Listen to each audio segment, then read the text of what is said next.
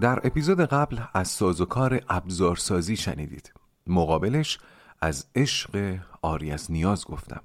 اولی راه فرار از ترس تنهایی و دومی چاره اصیل غلبه بر ترس تنهایی. رودخانه زندگی رو با هم مجسم کردیم و قایق‌های یک نفرمون رو برش روندیم و حالا اپیزود 44.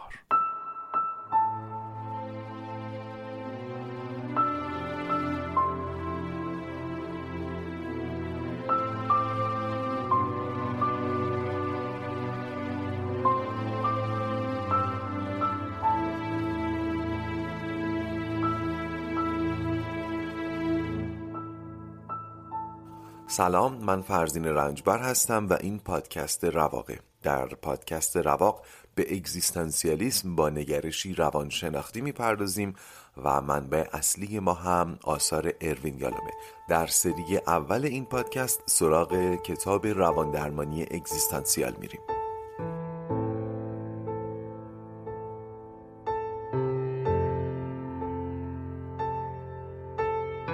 این اپیزود اولین شنبه تیر ماه 99 منتشر میشه.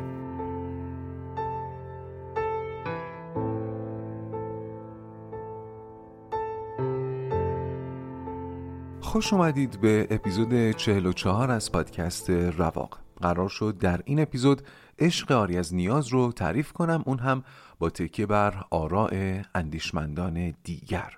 نخستین اونها آقای مارتین بوبر که در واقع یک یزدانشناس یهودی بوده که نظریات روشنش درباره ارتباطات انسانی پلی بین عرفان وحیانی و روانشناسی انسانی ایجاد کرد. یالوم نظریات بوبر رو در میان میگذاره و میگه انسان من نیست، بلکه موجودی بینابینی است. یعنی انسان در کشاکش رابطه هویت پیدا میکنه، بینابینی است. یه جمله معروف داره آقای بوبر که میگه در آغاز رابطه بود. این یادآور چیه؟ یادآور آیه اول انجیل یوحناست دیگه. در آغاز کلمه بود و کلمه با خدا بود و کلمه خدا بود. بوبر که گفتم یک عارف یهودی بود، میگفت هر انسانی بخشی از میثاق عهد عتیق خدا با انسان هاست. پس همه ما انسان ها در اون میثاق آسمانی با هم مشترکیم. این اشتراک در قلبی ترین ساحت وجود انسان قرار گرفته و منجر میشه به نیاز فطری انسان ها به هم دیگه. من توی اپیزود قبل چی گفتم؟ گفتم میشه برای غلبه بر ترس تنهایی همین تنهایی رو وجه دوستی کرد. پس راهکار دوستی و عشق آری از نیازه. حالا یالوم میگه وجه دوستی خود تنهایی باشه. بوبر که قدیمی تر بود چی میگفت؟ میگفت میثاق عهد عتیق وجه دوستی قرار بگیره. من بیچشم داشت دوست خواهم داشت کسانی را که در میثاق من با خدا شریکند. پس هدف رسیدن به رابطه اصیله و حالا بوبر وسیله رسیدن به این رابطه رو میثاق الهی میدونسته. توجه داشته باشید که یزدان شناسان هم عصر بوبر چنین کار کردی برای میثاق خدا با بندگان قائل نبودن ها. آقای بوبر برداشت انسانی کرده از متون مذهبی. رد پای این نگرش در ادبیات و عرفان خودمون هم به کرات دیده میشه.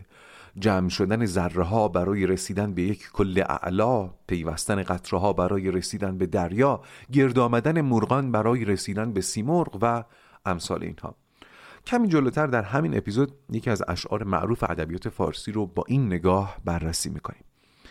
خلاصه بوبر نظریات روابط انسانیش رو میرسونه به اینجا که انسان دو جور رابطه میتونه برقرار بکنه. یکی رابطه من آن و آن دیگری رابطه من تو.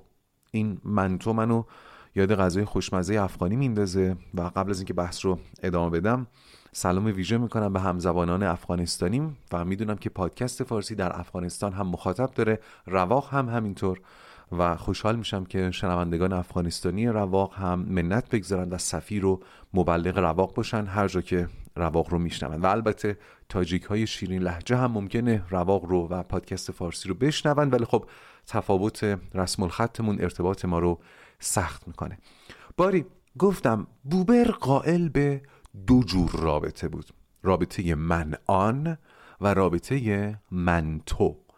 رابطه من آن رابطه‌ایه که من درش طرف مقابلم رو مثل خودم نمیدونم، متوجه نیستم که طرف مقابل هم مثل خود من یک منه، یک جهانه، جهانی که در عین افتراق فاحش اشتراکات فراوانی هم با جهان من داره. در رابطه من آن، من طرف مقابل رو به ابزار تبدیل میکنم. میبینید همون حرفای یالومه ها، فقط از یک راه دیگه بهش رسیده. در رابطه من آن، من دنبال ستاندنه، حتی اگر میدهد برای ستاندن بعد از آن است، میدهد تا بستاند. رابطه من آن مشخصه دیگه، طرف دوم رو شیء در نظر گرفته. اما رابطه من تو، رابطه من تو یک رابطه دو سویه است، رابطه بین دو من. وقتی میگم رابطه من تو، انگار چشم دوختم تو چشم طرف مقابلم و از دریچه چشمانش دنیای او رو هم میبینم، میدونم او هم مثل من دنیایی داره. در این نوع رابطه همدهشی وجود داره، میدهم و بله احتمالاً میستانم، ولی بخش اعظم ستاندن من در همین دادن است. گوش کنید، بخش اعظم ستاندن من در همین دادن است، چون میدهم میستانم، یعنی ستاندن من همون بخشیدن منه. متوجه میشید؟ نکته ظریفیه. حافظ میگه در غزل زیبای سمن بویان که شاید محبوب ترین غزل من در دیوان حافظ باشه، میگه که بدین درگاه حافظ را چو میخوانند میرانند. یعنی درسته که میگن برو، ولی اینا وقتی میخوان بگن بیا میگن برو. بدین درگاه حافظ را چو میخوانند میرانند. در رابطه که من تو هم بخشیدن یعنی ستاندن، ستاندن همون بخشیدنه. بوبر میگه تفاوت رابطه من آن با رابطه من تو در طرف دوم نیست، آن یا تو فرقی نداره. من میتونم با یک انسان وارد رابطه من آن بشم، رابطه غیر اصیل، بعد پشیمون بشم و رابطه رو تبدیل کنم به رابطه من تو. خب اون ابژه که تغییر نکرده، طرف مقابل من که تغییر نکرده، این طرف اول ماجراست که تغییر کرده، من تغییر کرده. بوبر درباره رابطه من آن میگه وقتی در یک رابطه طرف مقابل رو سبک سنگین میکنیم، متر میکنیم، طبقه بندی میکنیم، حساب کتاب میکنیم، یعنی وارد رابطه من آن شدیم. داخل پرانتز بگم یادمه توی اسپیناف بحث نزاکت و احترام خیلی محل سوال شده بود، یادتونه؟ این بخش از اسپیناف مربوط به اون 18 اپیزود اول اسپینافه، اپیزودهای رایگان، یک جایی که نیچه احترام و نزاکت رو غیر اصیل میدونست، میگفت احترام و نزاکت رفتارهای اصیلی نیستن. الان اگر از این زاویه بهش نگاه کنیم شاید بشه بهتر درکش کرد. نیچه میگفت احترام میذاریم چون آدمها رو متر میکنیم. این حرف نیچه اصلاً به این معنی نیست که باید به دیگران بی احترامی کنیم. اگر کسی چنین برداشتی بکنه، قطعاً کتاب یالوم و پادکست رواق ضامن این برداشت نیستن. گوش کنید، در زمان نیچه نزاکت یکی از مهمترین پارامترهای زندگی شهری و فرهنگی بود. توی اسپیناف شنیدیم درباره فرهنگ ویکتوریایی دیگه که اینقدر مبادی آداب و پرنزاکت بود که فراغت و راحتی رو سلب میکرد. حالا اون فضا رو، اون فضای ویکتوریایی رو مقایسه کنید با فرهنگ امروز اروپا که توش دانشجو استادش رو به اسم کوچیک صدا میزنه و اگر غیر از این باشه عجیبه. از همین مقایسه میشه فهمید که منظور نیچه اون موقع چی بود، به کجا نگاه میکرد و اینکه اروپا چطور نسخه نیچه رو پیاده کرده و داره نسخه نیچه رو زندگی میکنه. کی اولین بار اینا رو مطرح کرد؟ اونم کی؟ در زمان اروپای ویکتوریایی.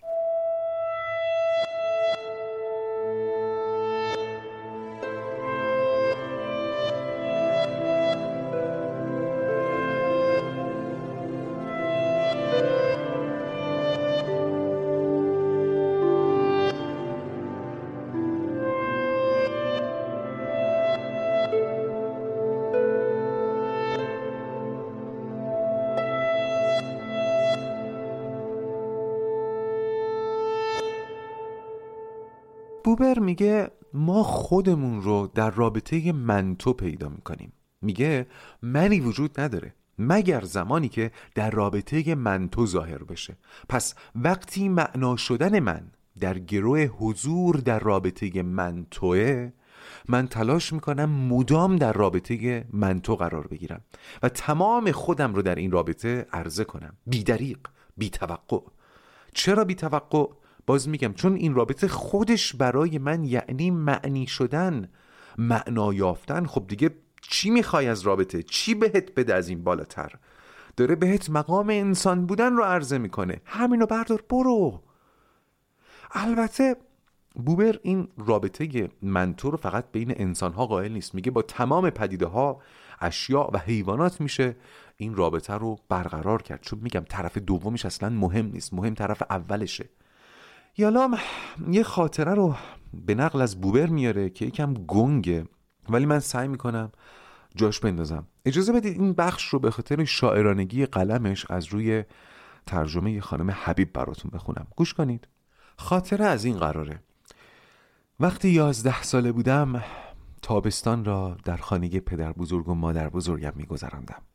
آنجا عادت داشتم طوری که دیگران متوجه نشوند یواشکی وارد استبل شوم و به آرامی گردن اسب ابلق خاکستری محبوبم را نوازش کنم. این فقط یک دلخوشی نبود بلکه اتفاقی معرکه بود، کاملا دوستانه و عمیقاً هیجان انگیز بود. اگر حالا بخواهم توصیفش کنم و از خاطره هنوز واضح و زنده ام آغاز کنم، باید بگویم آنچه در تماس با آن حیوان تجربه می کردم دیگری بود، دگربود عظیم آن دیگری که در این حال مانند دگربود گاو نر و قوچ نبود، بلکه به من اجازه می داد نزدیک شوم و لمسش کنم. وقتی یال بلند و پرپشتش را نوازش می کردم، یالی که گاه فوق‌العاده نرم و قشو شده و گاه به طرز مبهود کننده‌ای وحشی و درهم بود، زندگی را زیر انگشتانم حس می کردم. گویی عنصر سرزندگی و بقا در مجاورت پوستم قرار می گرفت. چیزی که من نبود، قطعاً همانند من نبود، اما موجود قابل لمس دیگری بود. نه فقط چیز دیگری، بلکه حقیقتاً دیگری بود، دگربود دیگری بود و با وجود این اجازه میداد نزدیکش شوم. خود را به من می سپرد، خود را کاملا در رابطه تو و تو با من قرار میداد. اسب حتی وقتی با ریختن جو در آخر شروع نکرده بودم، سر بزرگش را به نرمی بلند می کرد، گوشهایش را می جنباند و نفیر بی صدایی می کشید، انگار علامتی می داد که فقط برای هم دستش معنی داشت و به این ترتیب من پذیرفته می شدم. ولی یک بار نمیدانم چه چیز توجهم را جلب کرد، ولی هرچه که بود به اندازه کافی کودکانه بود. یک بار با حرکتی مرا متوجه نوازشم کرد، اینکه چه لذتی به من میداد، و ناگهان از وجود دستم آگاه شدم. بازی همینطور ادامه یافت ولی چیزی تغییر کرده بود، دیگر همان نبود. روز بعد پس از آنکه غذای مفصلی به او دادم، وقتی سر دوستم را نوازش کردم سرش را بلند نکرد. خب ببینید، در واقع برداشت من اینه. بوبر میگه تا زمانی که با خود وجود اسب مواجه میشدم، با خود وجود اسب یک رابطه اصیل بینمون وجود داشت. من با معجزه‌ای به نام اسب مواجه می شدم و در مقام وجود با هم یکی می شدیم. ولی یک لحظه غرق لذت نوازش اسب شدم. این لذت جویی جنبه استفاده ابزاری پیدا می کنه دیگه، و این استفاده ابزاری باعث شد خودم رو ببینم و اسبی که نوازشش می کنم تا لذت ببرم، و این لحظه جدایی بود، چون اسب تبدیل شد به آنی که ابزار لذت و کنجکاوی بوبر نوجوان بود. بوبر میگه بعد از اون دیگه اون تجربه خالص مواجهه با هستی اسب میسرم نشد. داخل پرانتز این لذت بردن هم بذارید کنار مفاهیم دیگری که در نگرش اگزیستانسیال معنیش عوض میشه. فعلا جای بحثش نیست چون طبق کتاب پیش میریم.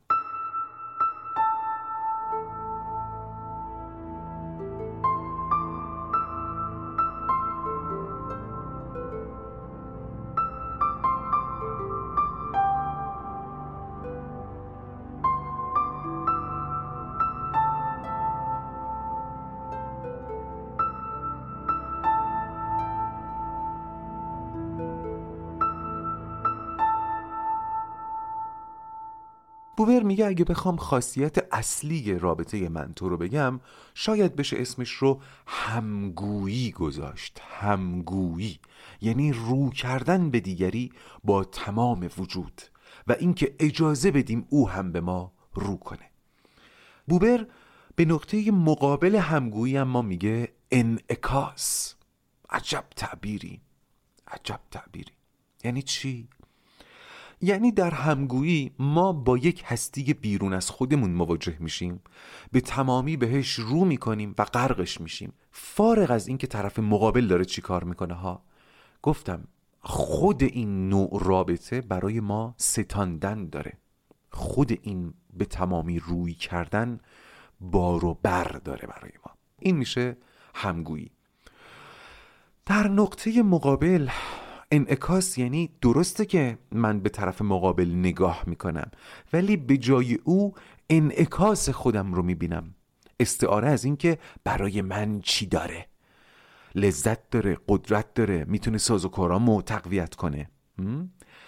در مثل اگر بخوام باز مثال تصویری بزنم، انگار کنید که یک نفر روبروی شما نشسته، به چشمان شما نگاه میکنه، یا بهتر بگم خیره شده در چشمان شما، و شما کم کم گمان میکنید که شاید داره تلاش میکنه از نگاه شما حرف دلتون رو بخونه.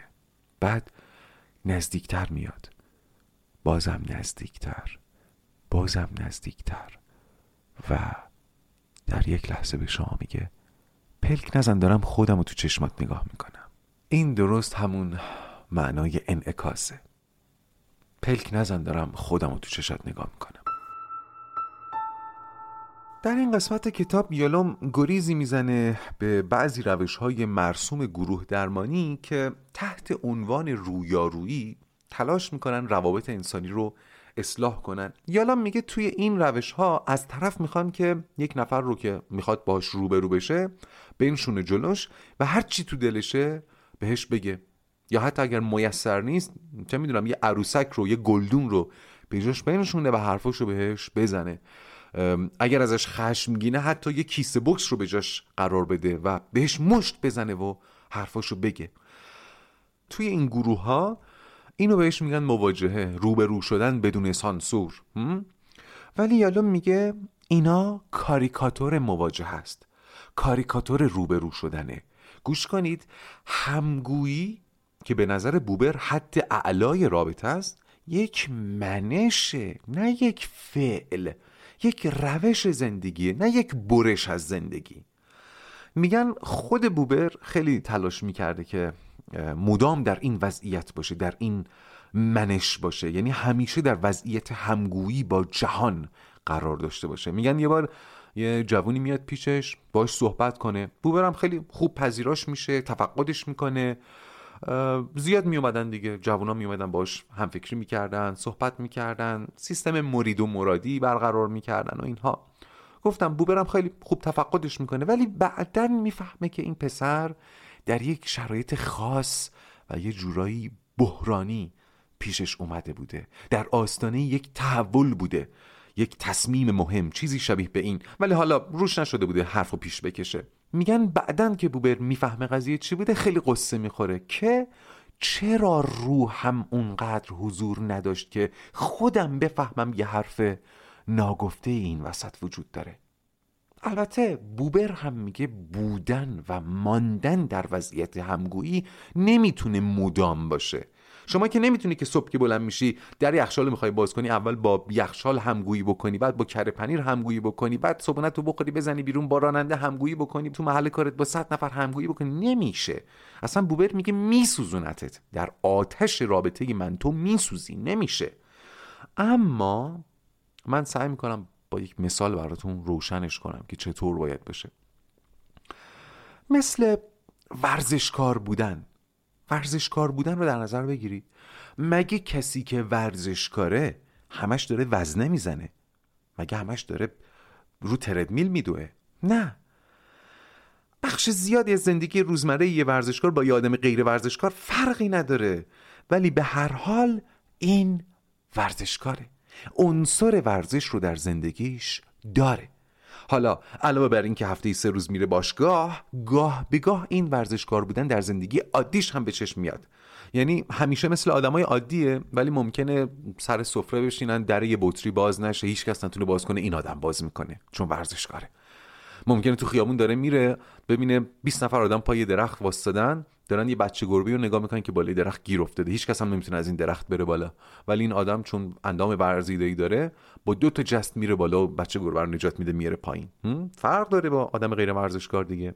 یا حتی ممکنه تو مترو ما 2 نفر رو ببینیم که ایستادن، جا برای نشستن ندارن، حتی متوجه تفاوت اینها نشیم، یکیشون ورزشکار یکیشون نیست، حتی متوجه تفاوت اینها نمیشیم، ولی اونی که ورزشکار خسته نمیشه از ایستادن، اونی که ورزشکار نیست خسته شده.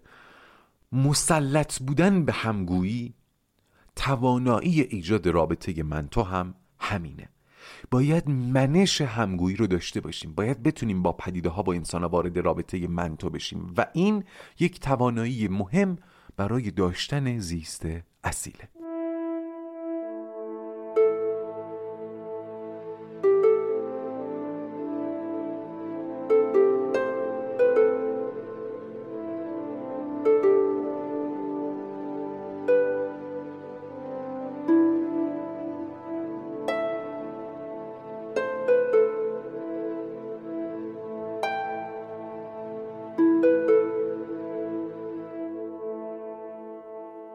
در ادامه یالوم میگه درسته که من اینقدر از بوبر گفتم، نتیجه آنچه که میگه هم همون چیزیه که منم دنبالشم، ولی راستش راهمون یکی نیست. اینکه بوبر میگه انسان من نیست بلکه آفریده بینابینی است، دیگه من و شما میدونیم با روح اگزیستانسیالیسم منافات داره و منکر تنهایی اگزیستانسیاله. خلاصه یالوم میگه اگر بوبر زنده بود حتما با من مخالف بود و حتی شاید اجازه نمیداد نظراتش رو توی کتابم بیارم. در پایان هم یالوم خواب تکرار شونده آقای بوبر رو نقل میکنه. خب بیشتر آدما خواب‌های تکرار شونده دارن دیگه. خواب تکرار شونده بوبر از این قراره که خواب میبینه در یک غار بزرگ در حاشیه جنگلی غریب تنهای تنهاست و درک خاصی از محیط و زمان نداره. در این لامکان بی زمان از این تنهایی و ترس از تنهایی فریاد بلندی میکشه، چنان فریادی که به قول خودش اگر در بیداری این فریاد رو میزد گلوش پاره میشد. یه فریاد بلند و دردناک و ممتد. وقتی فریادش تموم میشه انگار قلبش هم از حرکت میسته، انگار منتظر جواب فریادش باشه. انتظار و ناگهان فریادی مشابه که از سوی دیگر جنگل بلند میشه و در همین لحظه قلب بوبر هم دوباره به تپش میافته. بوبر خودش این خواب رو اینطور تفسیر میکنه که انسان در حضور دیگری و در کشف ارتباط با دیگری و امکان برقراری ارتباط برای خودش معنی پیدا میکنه. قبلش اصلاً انسان نیست، حیات معنی نداره، وجود معنی نداره. برای بوبر هستی، زمان، جهان، انسان، همه اینها بعد از شنیدن فریاد مشابه شروع میشه. من فریاد زدم، ترسم و تنهاییم و عرضه کردم و منتظر موندم. تو هم که فریاد زدی، رابطه آغاز شد و در آغاز رابطه بود. خب این از نظر اگزیستانسیالیسم، همطور که گفتم، نفی وجوده. اگزیستانسیالیسم یعنی تقدم وجود بر هر ماهیتی از جمله ماهیت ارتباطی. یالوم میگه من این خواب رو اینطور تفسیر نمی کنم. بوبر تفسیر رو از وسط خواب شروع کرده. یعنی چی؟ در حالی که نیمه اول خواب به وضوح دلالت میکنه بر ترس از تنهایی اگزیستانسیال. نیمه اول خواب منعکس کننده ترس از تنهایی اگزیستانسیاله. و بله، وقتی صدای مشابه دیگری به گوش میرسه، یعنی یک نفر دیگه هم فریاد دردناک تنهایی اگزیستانسیال رو سر میده، این میشه همون وجه دوستی و عشق، میشه همون زمینه ارتباط. ولی قبلش چی؟ قبلش تنهایی اگزیستانسیال خیلی اوریان در خواب ظاهر شده. ولی خب بوبر با نگرش اگزیستانسیال آشنا نبوده و خواب رو از اونجایی که میفهمه تفسیر میکنه. ولی در مجموع یالوم میگه نظرات بوبر خیلی به فهم معنای ارتباط اصیل برای اندیشمندان بعد از خودش کمک کرد.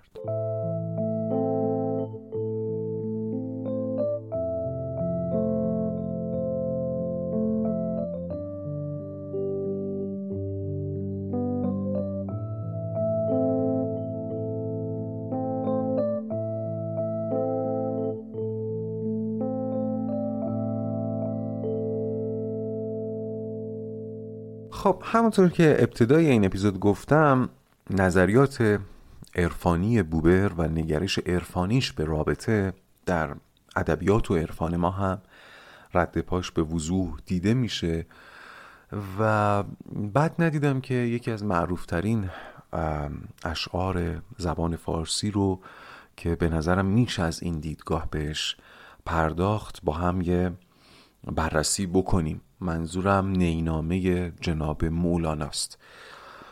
من به حد آشنایی خودم با ادبیات و نگرش اگزیستانسیال برداشت خودم را از این شعر ارائه می کنم و به هیچ وجه ادعای کامل بودن ندارم. اما بریم سراغ شعر. تصور کنید پدر و پسری رو که در همون قرن مثلا 6 هجری در محفلی گرد آتش نشستند و نوازنده‌ای در حال نواختن نگه. این پدر و پسر رو مثل همون بیت حافظ در مکتب حقایق پیش ادیب عشق هان ای پسر بکوش که روزی پدر شوی در نظر بگیرید. پدری که داره سعی میکنه پسرش رو رموز هستی بیاموزه. این پدر با پسرش کنار آتیش نشستن و صدای نی به گوش میرسه و پدر به پسرش میگه بشنو این نی چون شکایت میکنه.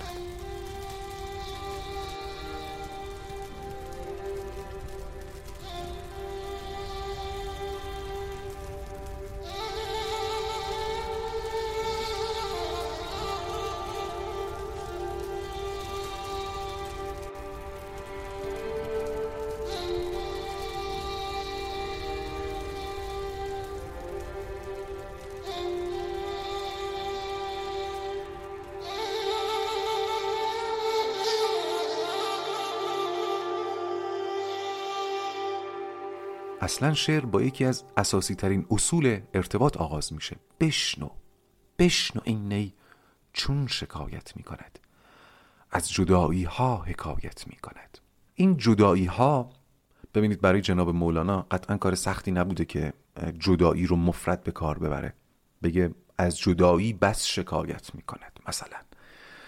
ولی وقتی میگه جدایی ها، من احساس میکنم دلالت میکنه بر جدایی ابناء بشر دیگه. هرچند به تعبیری هم میتونه بر اون جدایی از یک کل هم دلالت داشته باشه. حالا در اون نگرش عرفانی، در اون نگرش بوبری که ما الان تو این اپیزود بهش پرداختیم، شاید بشه گفت بیشتر به اون جدایی از مبدأ اشاره داره. ولی در اپیزود قبل یادتونه دیگه گفتم جدایی اصلا یه جورایی مترادف تنهایی دیگه، متضمن معنای تنهاییه. پس ما وقتی درباره جدایی صحبت میکنیم، گویی درباره تنهایی هم داریم صحبت میکنیم. بشنو این نی چون شکایت میکند، و از جدایی ها حکایت می کند که از نیستان تا مرا ببریده اند یک مبدعی بوده است، من متعلق به آنجا بودم، مرا از آنجا بریده اند و حالا من جدا افتادم، از نفیرم مرد و زن نالیده اند، یعنی همش در آه و فغانم، که از نگستان تا مرا ببریده اند، از نفیرم یا در نفیرم مرد و زن نالیده اند. حالا چی میخوام؟ اینجاش مهمه. سینه خواهم شرح شرح از فراق، سینه میخوام، قلب میخوام پاره پاره از فراق، از دوری، یعنی مثل خودم باشن. همونطور که در بیت قبلی گفت حال من خیلی خرابه. حالا چی میخوام؟ سینه خواهم شرح شرح از فراق. این شما رو یاد وجه دوستی نمیندازه؟ دنبال وجه دوستی میگردم. سینه خواهم شرح شرح از فراق، تا بگویم شرح درد اشتیاق. اشتیاق همون دست دراز کردن. اشتیاق شما رو یاد دست دراز کردن میندازه یا دست و پا زدن؟ درد اشتیاق، من میخوام دستم رو دراز کنم به سمت ابنای بشر، به سمت پدیده ها. درد من اینه، ولی نمیتونم. چرا؟ برای اینکه باید کسی باشه که سینش چون من شرح شرح از فراق باشه، با من وجه اشتراک داشته باشه، وجه دوستی بتونم باش برقرار کنم.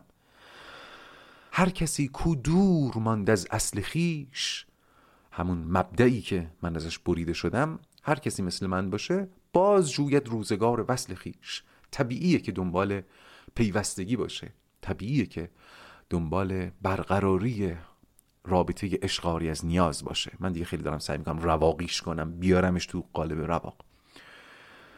من به هر جمعیتی نالان شدم، جفت بدحالان و خوشحالان شدم. یعنی من وظیفه خودم رو ادا کردم، من جفت آدم ها می شدم، من به سهم خودم رو می کردم به آدم ها. در هر جمعیتی فرق نمی کرد حالش خوبه حالش بده، من باهاش مواجه می شدم، من بهش رو می کردم، من دنبال همگویی بودم.